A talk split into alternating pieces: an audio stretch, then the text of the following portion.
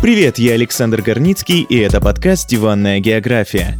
Иран очень интересная страна, и мы не могли уместить всю информацию в одной части подкаста и разбили его на несколько частей. В этой части речь пойдет об иранской цензуре, ядерной программе и экономике. Не забудьте подписаться на нас там, где вам удобно. Приятного прослушивания.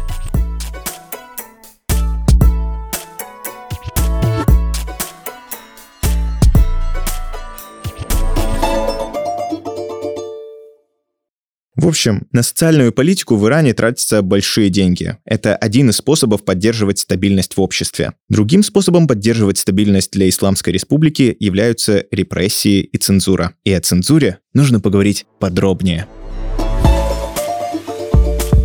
Даша, вот в твоем представлении, как обстоит дело с кинематографом в такой религиозной мусульманской стране, как Иран? Ну, слушай, во-первых, ты до этого говорил про то, что в Иране действительно есть фильмы, угу. и там женщины постоянно ходят в паранже. Ну, если... Не обязательно в ну, Хорошо, смотри, если проводится политика ограничения всего западного, то угу. нужно предложить народу альтернативу и снимать свое отечественное да. кино. Соответственно, я полагаю, что если с Запада все блокируется, в Иране кинематограф есть, он угу. развит. Я думаю, что он, конечно, не настолько развит, как Голливуд и Болливуд. Ты права в отношении того, сколько картин там выпускают. Там выпускают не так много картин. И ты права в том отношении, что западные фильмы там запрещены. Но они запрещены не потому, что они западные, а потому что они не соответствуют критериям для хорошего фильма, который вот в мусульманской стране можно показывать. В Иране запрещены почти все зарубежные фильмы, поскольку они не соответствуют требованиям ислама. Какие это требования? Смотри, мне кажется, что сейчас прогнивший Запад, короче, просто Запад, у них идут ценности за пропаганду ЛГБТ. Это вот запрещено. всего, а в Иране это уголовно наказуемо. Да. Я думаю, вот это. Плюс идет, ну, пропаганда европейской одежды. Женщинам может быть обидно, что они не могут такое носить. Ну, не в этом дело, но да, вот так вот, как одеваются, там нельзя. Да, алкоголь, распитие алкоголя, нельзя. наркотики тоже, тоже нельзя. нельзя. Это все уголовно наказуемо. Не знаю, наверное, у меня идея закончить. А, ну, не знаю, свинину едят. Ты черный юмор. В общем, ты права во, во многих э, тех требованиях, которые ты перечислила, но я добавлю. Это отсутствие постельных сцен. Там угу. нельзя такое показывать. Так. Тело женщины не должно быть нигде оголено, кроме лица и кистей рук. То есть европейки, они могут ходить... А ступни? Не все. Тоже все закрыто? Да. Угу. Отсутствие брани. Ругаться нельзя. Отсутствие сцен насилия тоже нельзя. А также отсутствие веселых песен в фильме. Нельзя веселиться. Нельзя веселые песни. Ну да, но еще в Иране нельзя танцевать. А, это я знаю, да. Это и я если ты вдруг... В общественных местах нельзя, дома можно. Если ты вдруг запоешь в общественном месте, то тебя, скорее всего, в тюрьму заберут. Несмотря на это, иранский кинематограф существует. Там снимают фильмы, и они очень даже неплохие. Они выигрывают международные награды. And the Oscar goes to separation. Iran, Oscar Faradi. Некоторые кинокритики говорят, что там снимают такое хорошее кино из-за обилия запретов. И режиссеру приходится очень изобретательно подходить к съемкам и сценарию. Иранские фильмы дважды получали Оскар за лучший фильм на иностранном языке в 2011 и 2016 году. Вы можете найти их в нашем телеграм-канале, ссылка находится в описании выпуска. Для подготовки к подкасту я посмотрел фильм «Такси» 2015 года. Зачем ты приехал за мной в этой машине? Я сказала ребятам, что за мной едет дядя-режиссер. Подумай о моей репутации, раз уж не хочешь думать о своей. Что я могу сказать? Все, все требования к фильмам там соблюдаются. Все женщины с покрытой головой, они платочком это все, таким широким открывают. Нет насилия, нет брани, нет веселых песен. Но вообще там показывают барык, которые торгуют иностранными фильмами и музыкой. Извини, я принес пятый сезон «Ходячих мертвецов». Ты просил. Я не смотрю про зомби. Ты же сам просил. Это для родни. Я принес, сами разбирайтесь. Еще я привез тебе четыре блокбастера. Никаких блокбастеров. Артхаус? Да. Говорят о жестокости государства к оппозиции. Их тактика очевидна. Сначала вменяют политическую статью. Ты агент Моссада, ЦРУ, Ми-5. К этому добавляют аморалку. сажают в тюрьму. А когда освобождают, снаружи та же тюрьма, только больше по размеру. В этом фильме показана девочка, племянница таксиста, которой задали снять фильм, и она записала правила киносъемок в тетрадь, и начала их перечислять. Ну и там вот такой момент был, что она засняла, как мальчик подобрал деньги на улице и взял их себе в карман. И она как бы просит эти деньги вернуть на место, потому что тогда у нее не получится фильм. Так нельзя, ну, в фильме делать. Я видела, они выпали из кармана. Учительница сказала за месяц снять фильм, пригодный к показу. Ты взял деньги, и теперь он не годен к показу. Иди верни их жениху, и я дам тебе пять туманов. И она спрашивает вот этого таксиста, который по совместительству режиссер, она спрашивает, а вот что делать, если я засняла момент, где люди ругаются, и это же жизнь? Он говорит, ну, вот такую жизнь показывать нельзя. А вырезать она не могла это просто? Ну, это ж 9 лет ребенку, чего? А, а, а как она в 9 лет должна была фильм снять? Ну вот у них такие задания в Иране. Кстати, там в фильме э, был человек, который учился в киноакадемии. Ну или как это называется. То есть он, он учился на то ли оператора, то ли режиссера. То есть там такие даже есть направления подготовки. Mm, окей. Вопрос. Вот смотри, одним из популярных, возможно, самым популярным языком в Иране является фарси. Да. И вот есть фильм «Уроки фарси». Угу. Я его не смотрела, но он тоже был при содействии Ирана снят и тоже на Оскар номинировался или нет? На Оскар точно не номинировался, поскольку я знаю все фильмы, которые номинировались на Оскар из Ирана. А какой второй тогда? Ты говорил, что Нет, два. «Таксист» он не номинировался на Оскар. Он получил в Берлинском кинофестивале и награду за лучший сценарий. А если тебе интересно, какие фильмы получили Оскар, переходи в наш телеграм-канал, и там будут ссылки на них. То есть ты просто сказать не можешь? Не могу. Ну ладно, я выбью из тебя эту информацию. Надо за- завлечь подкаста. тебя в наш телеграм-канал. Там уже есть опросник про то, какой из мемберов группы BTS самый привлекательный. Я ответила на вариант, который был написан вариант для Даши. Я не заморачивалась. А, итак, фильмы в Иране низкобюджетные. Кинолента, которую я посмотрел, снималась в машине, разъезжающей по улицам Тегерана. Кстати, он мне напомнил европейский город 60-70-х годов с лаконичной архитектурой и маленькими милыми автомобилями. Снято все, как мне показалось, одним дублем на одну камеру. Эту камеру в конце фильма, кстати, украли когда таксист вышел из автомобиля. Ощущение, что фильм снят меньше, чем на тысячу долларов. А почему государство не дает финансирование? Почему дает? Ну, они, конечно, мелкобюджетные. То есть в целом оно дает деньги, но настолько мало, что Нет, это просто не конкретно снять? этот фильм. А, Другие фильмы, которые, например, номинированы на Оскар, они тоже не высокобюджетные. Там в основном то, что я видел, это простая бытовуха, драмы. Как э, в семье тяжело, там какая ситуация тяжелая. То есть э, фильмы, они низкобюджетные скорее из-за того, что там особые деньги не нужны. Ну вот условно, мне кажется, что сейчас очень популярным направлением в кинематографе является быт мигрантов, их тяжелое положение. Это где? А, такое популярно? в мировом кинематографе. Сейчас очень много снимают про это фильмов, в том числе, там, например, про мусульман, которые в европейских странах тяжело живут, или про жителей Ближней Азии, которые приезжают в Россию. Это европейское кино. Да, я просто что хотела сказать, что на все эти фильмы, ну, ты говоришь, что а зачем тратить деньги, если ты показываешь жизнь, Мгм. то на самом деле, ну, очень много денег тратится на все эти фильмы, ну, именно вот в Европе, для того, чтобы создать, возможно, антураж или как-то лучше снять.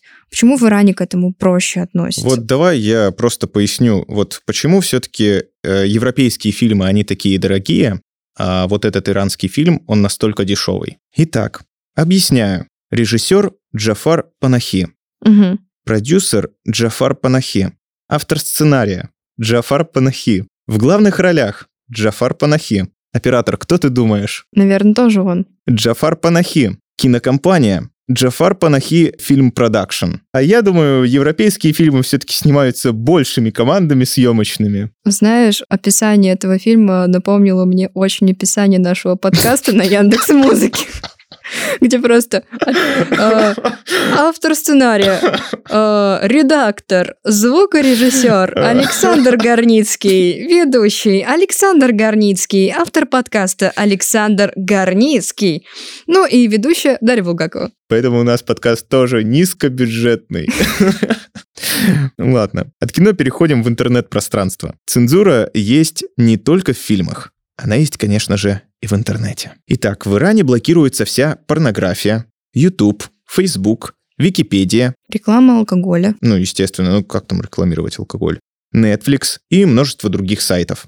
Там очень популярен Telegram, а в какой-то момент все пользовались Клабхаусом. Как ты думаешь, почему все стали пользоваться Клабхаусом? А, а ты помнишь, что такое Клабхаус? Я просто Даше объяснял как-то по дороге. Мы из разговорного клуба идем, и я начинаю рассказывать, что такое стрим, что такое Let's Play? Что такое Clubhouse? Короче, это приложение, в котором можно было организовывать э, комнаты, открытые и закрытые, собираться и общаться на расстоянии. Причем да. можно было там собирать людей и из разного угу. угол, из разных уголков мира. Да. Почему? Ну, я не знаю, ковид, может, был, и волна популярности же этого приложения как раз-таки на него и пришлась, нет? Э, вообще все намного проще. Дело в том, что когда что-то новое появляется, в Иране есть интернет, да, и так. там что-то блокируется. Но вот Clubhouse вышел так быстро и так быстро завоевал популярность, что его не успели заблокировать. И пока его не успели заблокировать, многие стали им пользоваться. Вот э, очень простой ответ. А, в общем, интернет в Иране на самом деле не такой закрытый, как в КНДР или в Китае, потому что в КНДР вообще отдельная сеть есть. И с подключением VPN все будет работать нормально в Иране. Можно смотреть YouTube, можно заходить на Facebook, Википедию, все что угодно, просто через VPN. Правительство Ирана во время протестов практикует торможение скорости интернета или вообще отключение его на определенное время.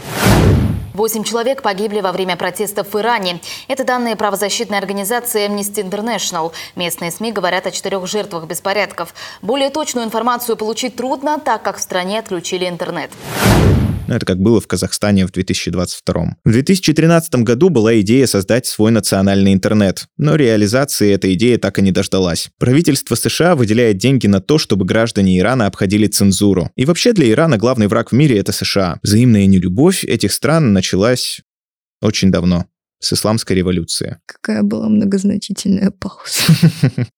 Хотя нелюбовь к Западу идет с 19 века когда Иран делили Россия с Великобританией. Это вошло в историю под названием «Большая игра». Я делал про это курсовую. А в 20 веке дважды оккупировали страну, хотя она вроде бы была нейтральной во время мировых войн. При шахском режиме и белой революции западная культура стала ассоциироваться с непопулярным шахским режимом. Иран со времен исламской революции 1979 года находился под жесткими санкциями. И в последние 20 лет эти санкции на Западе объясняются разработкой Ираном ядерного оружия. Даша, давай назовем страны, которые имеют или имели ядерное оружие. А, давай. Их 10. О, боже. Так, ну, КНДР. КНДР. СССР, Россия. Да, Россия. США. США. Франция. Угу. Индия. Нет? Угу. Индия. Ой, я не знаю больше. У Англии есть? Да. Китай. Китай. Так, круть. Э, Остались неочевидные страны. Какие неочевидные страны? Вот с Индией рука об руку идет какая страна? Пакистан. Пакистан. Так. И еще две страны, э, которые официально не имеют ядерное оружие. Одна официально имела, а другая официально не имеет, но все знают, что оно у него есть. Это крупные страны? Нет. Нет. Ладно, давай я не буду тебя... Япония? Нет. Окей. Это Южная Африканская Республика, которая обзавелась ими в 60-х, 70-х и добровольно от него отказалась. Зачем оно ну, как бы там был режим апартеида, и очень много конфликтов было у Южноафриканской республики с ее соседями, угу. с Анголой, с Намибией, ну и так далее. А, а последняя кто? А последняя страна, которая не отрицает, что у него есть ядерное оружие, но и не подтверждает Израиль? это. Именно, Израиль. То есть у меня 9 из 10. Да, отлично. И к этим странам хочет примкнуть Иран. Нужно понимать, что можно использовать атом в мирных целях, то есть, например, создавать атомные электростанции. Они очень сложны в постройке и эксплуатации, но обычно такие станции очень надежны и дают дешевую электроэнергию. Такой способ получения энергии считается самым экологичным из существующих. В Иране есть месторождение урана, а именно на уране работают АЭС. Но большинство из них работают не на простом уране, а на обогащенном. Процесс его обогащения довольно труден, но Иран стал сам обогащать уран. А в нулевые годы заключил с Россией контракт на постройку АЭС в Бушире стоимостью более 1 миллиарда долларов. В 2003 году США и Израиль стали обвинять Иран в том, что он разрабатывает ядерное оружие. Вот что нужно для создания ядерного оружия? Обогащенный уран. Нет, давай две составляющих, из чего состоит само ядерное оружие. Бомба. Ну, можно сказать, ядерный заряд, который взрывается, да. и еще из чего? Оболочка. А еще из средства доставки. То есть надо либо самолет построить, либо сделать ракету, которая долетит. Кнопку нужно нажать. И она взорвется у тебя, ну, там, где лежит. Бабах, да. Средством доставки выступают баллистические ракеты Ирана с дальностью применения в 1500 километров. Это примерно такое расстояние, которое нужно до Тель-Авива, такая неформальная столица Израиля. Израиль считает своей столицей Иерусалим. Для боеголовки тоже нужен обогащенный уран. В уране 238 повышают содержание урана 235. На АЭС, как правило, используют низко обогащенный уран, на уровне 5%. А в ядерном оружии высоко обогащенный уран, около 90%. И вот Иран обвиняли в том, что он слишком хорошо обогащает уран. Дескать, зачем вам уран, обогащенный до 20%, когда для ваших АЭС нужен уран с обогащением в 3,5%. На Иран наложили жесткие санкции, а США США консультировались э, со своими союзниками по поводу проведения специальной военной операции в Иране. Израиль, ЕС и США требовали, чтобы Иран допустил их представителей на его ядерные объекты, чтобы западная общественность убедилась в том, что там не производят ядерное оружие. Но Иран отказался от такого. И в тот самый момент, когда Иран смог обогатить уран в таком количестве, чтобы создать пару ядерных бомб, президент США Дональд Трамп заключил с Ираном ядерную сделку. С Ирана снимают большинство санкций, а Иран прекращает разработку ядерного оружия и допускает международных представителей на свои ядерные объекты. Он также обязывался вывести весь обогащенный уран со своей территории. От частичного снятия санкций иранская экономика пошла вверх. Чувствуешь гордость, когда видишь, что буквально на следующий день после Венской сделки европейские страны выстроились в очередь, чтобы вернуться в Иран. Это позитивный сигнал, который должен быть воспринят настолько хорошо, насколько это возможно. Кто-то с хорошим экономическим мышлением должен составить план. Я вижу для Ирана блестящее будущее. Но в 2017 году Трамп разорвал сделку, обвинил Иран в продолжении разработок ядерного оружия, и сейчас на Иран снова наложены санкции. Сегодня в силу вступил новый пакет ограничительных мер, по словам президента США Дональда Трампа, самых жестких в истории. Но козни Америки, ее планы по введению экономических санкций против Ирана будут разбиты непрекращающимся противостоянием нашего народа. Есть ли у Ирана бомба, непонятно. Если нет, то непонятно, когда появится и объявит ли об этом Иран на весь мир. Даша, как думаешь, санкции способствуют росту экономики? А, мне кажется, что в первое время точно нет потому что, условно, у тебя закрывается большое количество каналов для сбыта твоей продукции. Но эти санкции, они могут помочь развивать внутреннее что-то. Ну, допустим, внутреннюю промышленность, не ориентируясь на какие-то внешние носители, ресурсы, сырье и так далее. То есть такой вынужденный протекционизм. Да, то есть, условно, через какое-то время, может быть, лет через 10, через 5, это может дать какие-то плоды. Но поначалу это будет только экономику стопорить. Мне кажется так. А, да, давай поговорим об экономике Ирана. На чем стоит экономика Ирана? Она, как и экономика Норвегии, сырьевая. В Иране очень много полезных ископаемых. Нефть, газ, медь, цинк, железо, уран. По запасам нефти Иран стоит на третьем месте. После каких стран? А, Россия и США? Саудовская Нет. Аравия и США? Вот Саудовская Аравия и еще одной страны. Мы о ней упоминали. Индия. Самый дешевый бензин где? Венесуэль. Да. То есть Иран на третьем месте после Саудовской Аравии и Венесуэлы. И на втором месте по запасам природного газа. После какой страны? России. Да, Абсолютно верно. В основном электроэнергия вырабатывается в Иране на газовых электростанциях. Это экологичнее и дешевле для Ирана, чем использовать уголь. Но в Конституции Ирана записана статья об охране окружающей среды. Так что Иран находится в общеевропейском тренде на экологичные источники энергии. В том числе Иран с воодушевлением смотрит на атомную энергетику. Санкции главным образом касаются главной статьи экспорта Ирана, а это... Нефть. Абсолютно верно. Но иранскую нефть спокойно покупает Китай, и это главный импортер иранской нефти. А другие страны покупают иранскую нефть по серым схемам, когда иранские танкеры в открытом море встречаются с танкерами нейтральных государств и переливают туда нефть. И эта нефть уже продается под видом, не знаю, знаменитой эфиопской нефти. Это как белорусские креветки.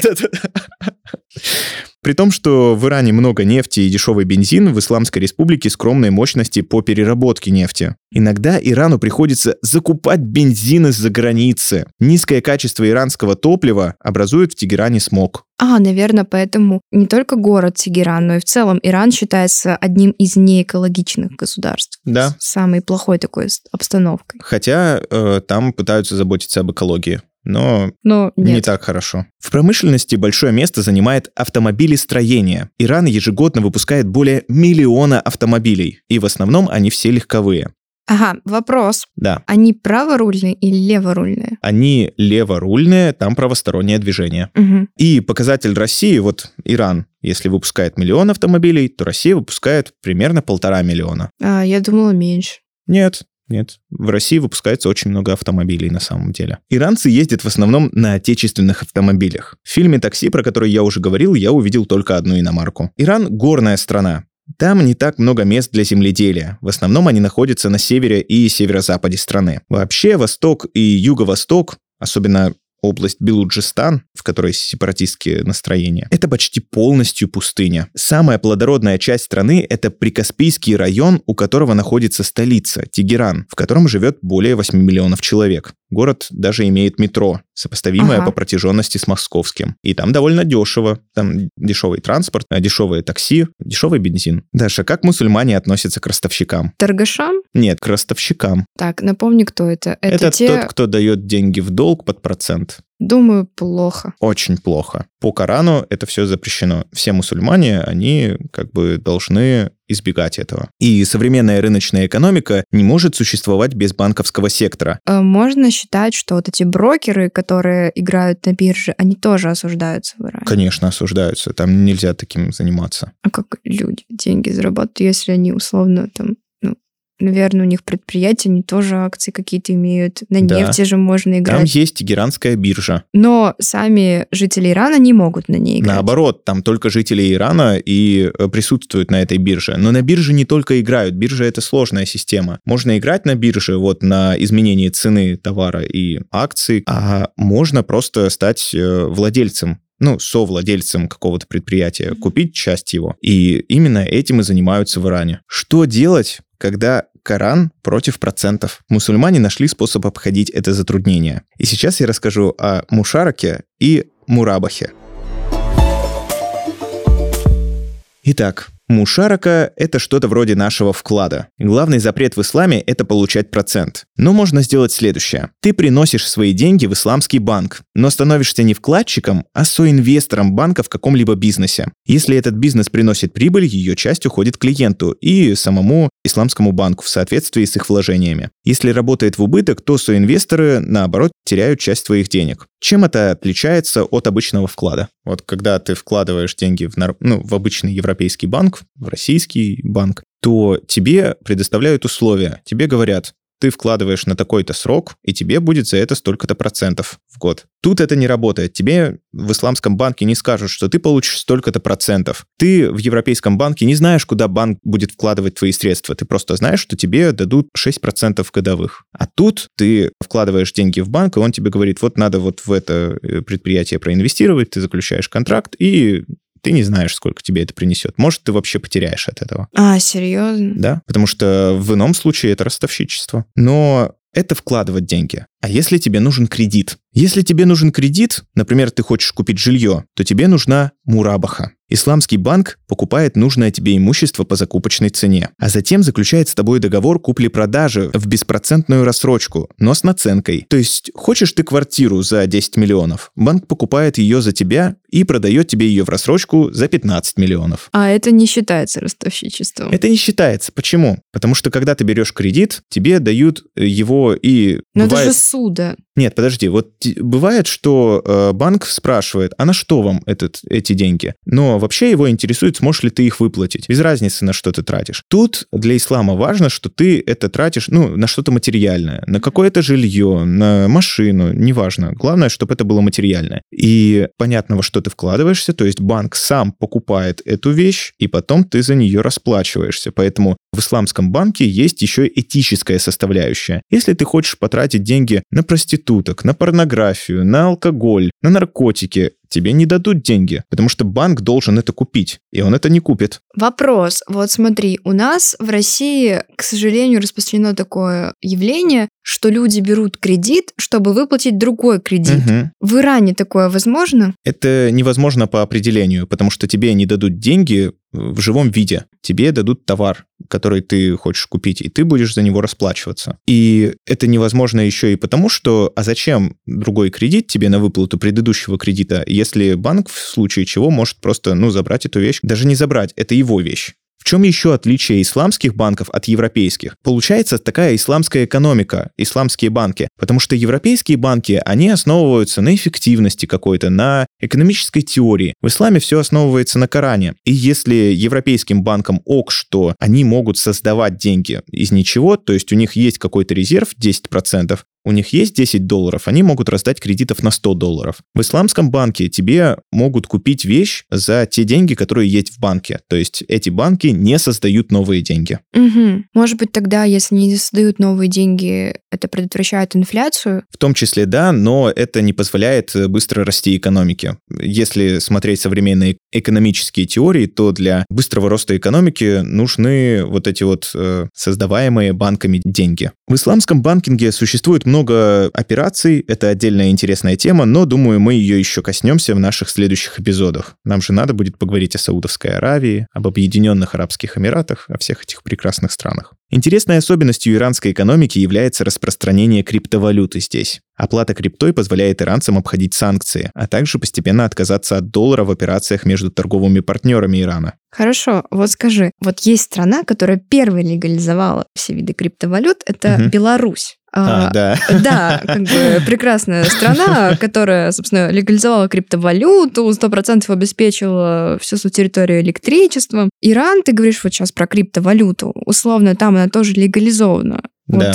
Они идут в ногу с Беларусью? Конечно. Или они опаздывают? А, я считаю, они в ногу идут со временем. Единственное, что эта криптовалюта нужна Ирану, по большому счету, для обхода санкций. Иран отключили от SWIFT, и для того, чтобы со своими европейскими, например, партнерами, между прочим, э, товарооборот между Ираном и Евросоюзом с 2019 там, на 2020 год он увеличивался. Единственное, что вот я подведу, когда итоги расскажу про не очень хорошую вещь, но суть в том, что это нужно для обхода санкций э, со стороны населения, чтобы расплачиваться за какие-то европейские товары, которые они не могут сами купить, ну, без этого SWIFT. И также вот для того, чтобы расплачиваться с другими государствами. Угу. Вот я знаю, что есть криптовалюта биткоин. Угу. В целом на этом знания мои заканчиваются. Но есть... Какая валюта популярна там, именно криптовалюта? Насчет этого я информацией не владею. Там вот недавно между Ираном и какой-то другой страной произошла сделка на 10 миллионов долларов. Просто в чем проблема криптовалют сейчас, насколько я знаю, это неустойчивость курса а биткоина. он зависит? Курс биткоина? Да. Ну, от спроса на него. А, то есть он не привязан ни к одной из Нет. валют? Вообще никак? Нет.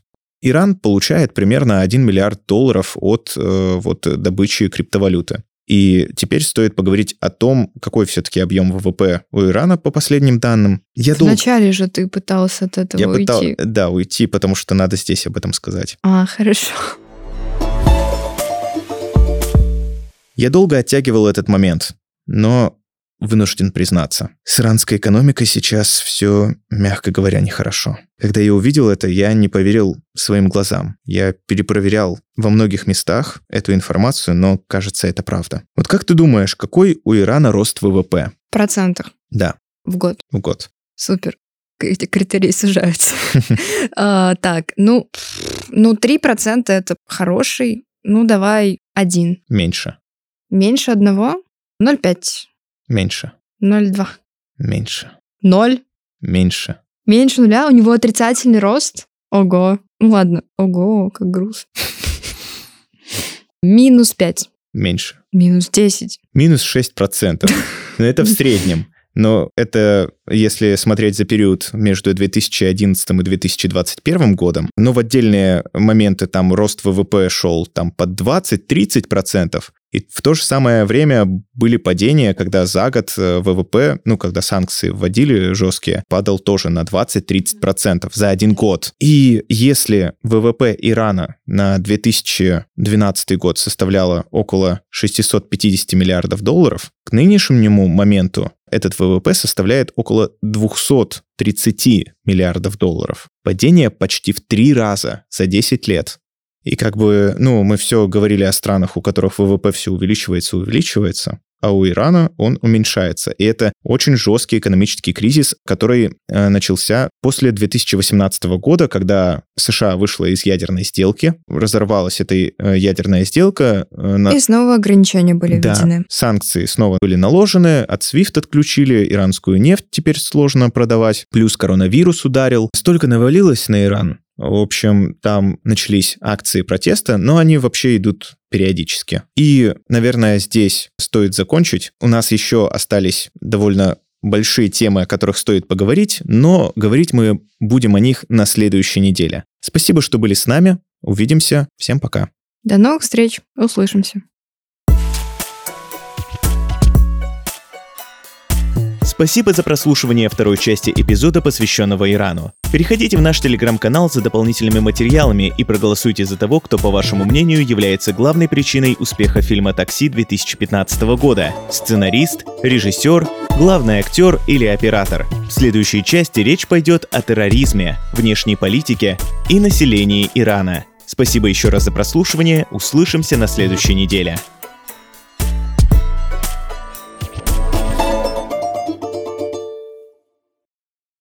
Автор сценария, э, редактор, звукорежиссер Александр Горницкий, ведущий Александр Горницкий, автор подкаста Александр Горницкий, ну и ведущая Дарья Булгакова.